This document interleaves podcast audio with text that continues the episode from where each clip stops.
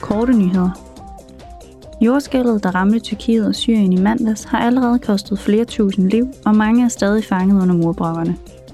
Efter Tyrkiets aktivering af EU's civilbeskyttelsesmekanisme har 19 EU-lande sammen med Albanien og Montenegro tilbudt at sende redningshold. 11 af disse hold er allerede kommet frem.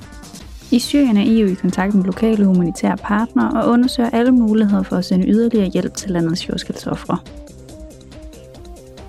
Europaparlamentets udvalg om industri, forskning og energi stemmer i dag om et lovforslag om at gøre nationale digitale identitetsordninger indbyrdes kompatible i hele EU og om at lette online adgangen til vigtige offentlige tjenester. Målet er at gøre det muligt for mindst 80% af alle EU-borgere at bruge digital identifikation senest i 2030. Undersøgelsesudvalget til at efterforske brugen af Pegasus spyware og tilsvarende overvågningsspyware vil i dag afholde en høring om spywares geopolitiske betydning. Parlamentsmedlemmerne vil lytte til flere ofre for spyware, såvel som eksperter på området. Høringen i dag følger op på en høring, der blev afholdt i december, og som handlede om brugen af spyware i tredje lande.